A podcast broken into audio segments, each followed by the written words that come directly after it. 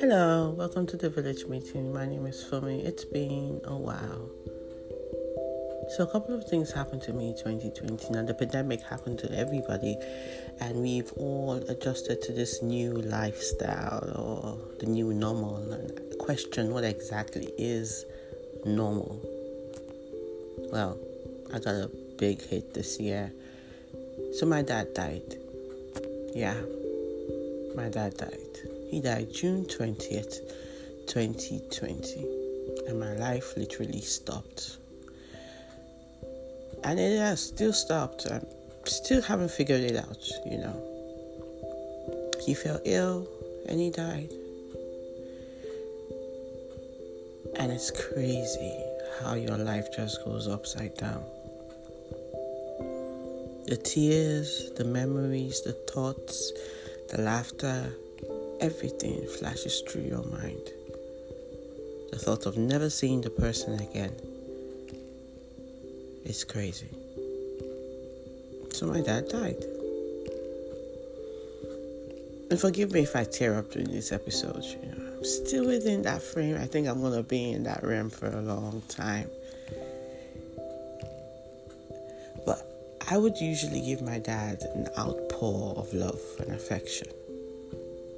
It's not typical for African parents to show you so much love or African children to reciprocate that love because it's not something that we're exactly used to. But with my dad, it was different.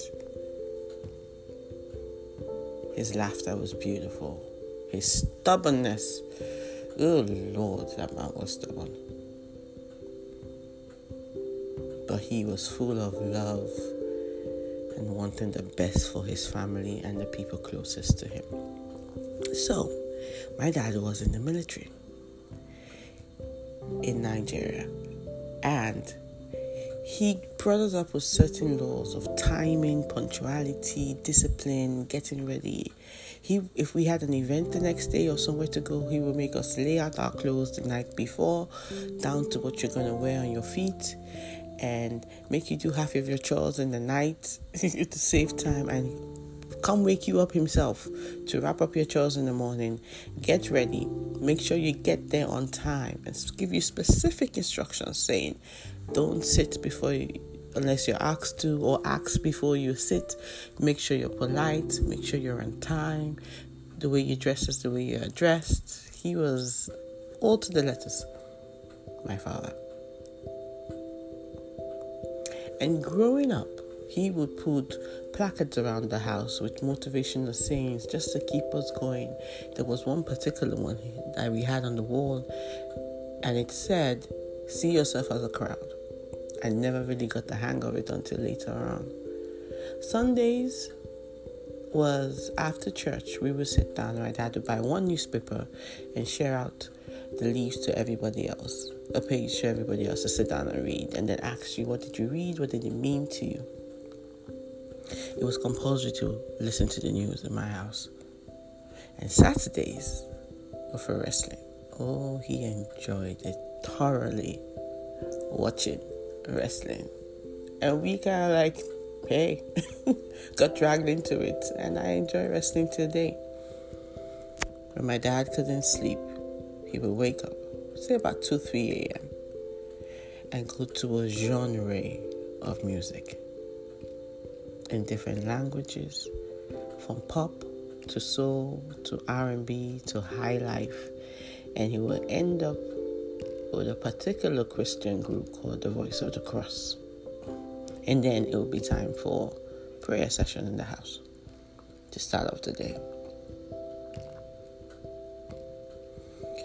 Every birthday, there was a common prayer, and the prayer was we know the day of your death. Sorry, we know the day of your birth. May we not know the day of your death. It was a birthday prayer. We know the day of your birth. May we not know the day of your death.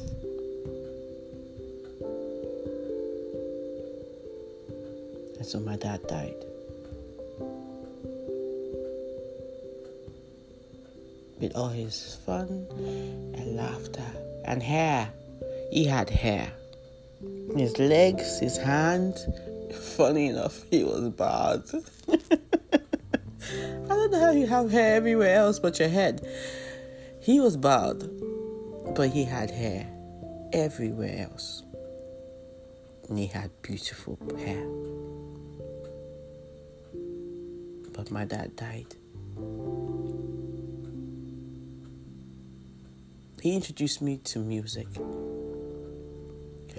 He would listen to music from countries I've never heard of when I was a child. He would listen to jazz, rock and roll, classical. I was wondering, how does this local man become so international by listening to music? And some of those songs I listen to today, from the likes of Cliff Richard to Paul Young, the whole works, to El Klang, everything my dad listened to, to Oliver De Coque, everything but my dad died.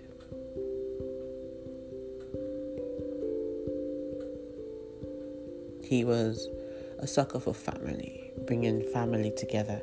I went through my phone and I found the last text message that he sent to me. He said, Where you are now, what are you doing to become better amongst your peers?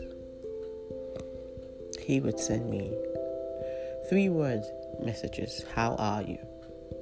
And that was it. And I could feel everything in those three words. And every time I would call him, he would compare the climate. Go, oh, how's the weather over there? Oh, it's hot here, but I'm under my in my house. I'm under the shade provided by the tree, and I'm sipping on some palm wine, and life is good. And the, the air here is heavenly, he would say, with laughter in his voice, rich, full of life but my dad died. He died and he took a large, large piece of me. He died and he broke my heart. Funny enough, I feel like my heart is still breaking. It's crazy how life just turns around and smacks you in the face. But hey, People console you when they say he's in a better place. He's doing fine. And honestly, all I want to say is that's bullshit. It's not helping. I stare at them and go, mm-hmm, thank you. But in my heart, I'm like, please don't say this to me. I know it's the circle of life but when it gets to that part of life, you just want it to take a bend and not be a full circle. But I guess it was my turn. So, my dad died. If you still have living parents, as annoying and upsetting that it may be to you, or how they don't mind your business and get on your last nerve, or you don't understand their language anymore because your generations apart, suck it up.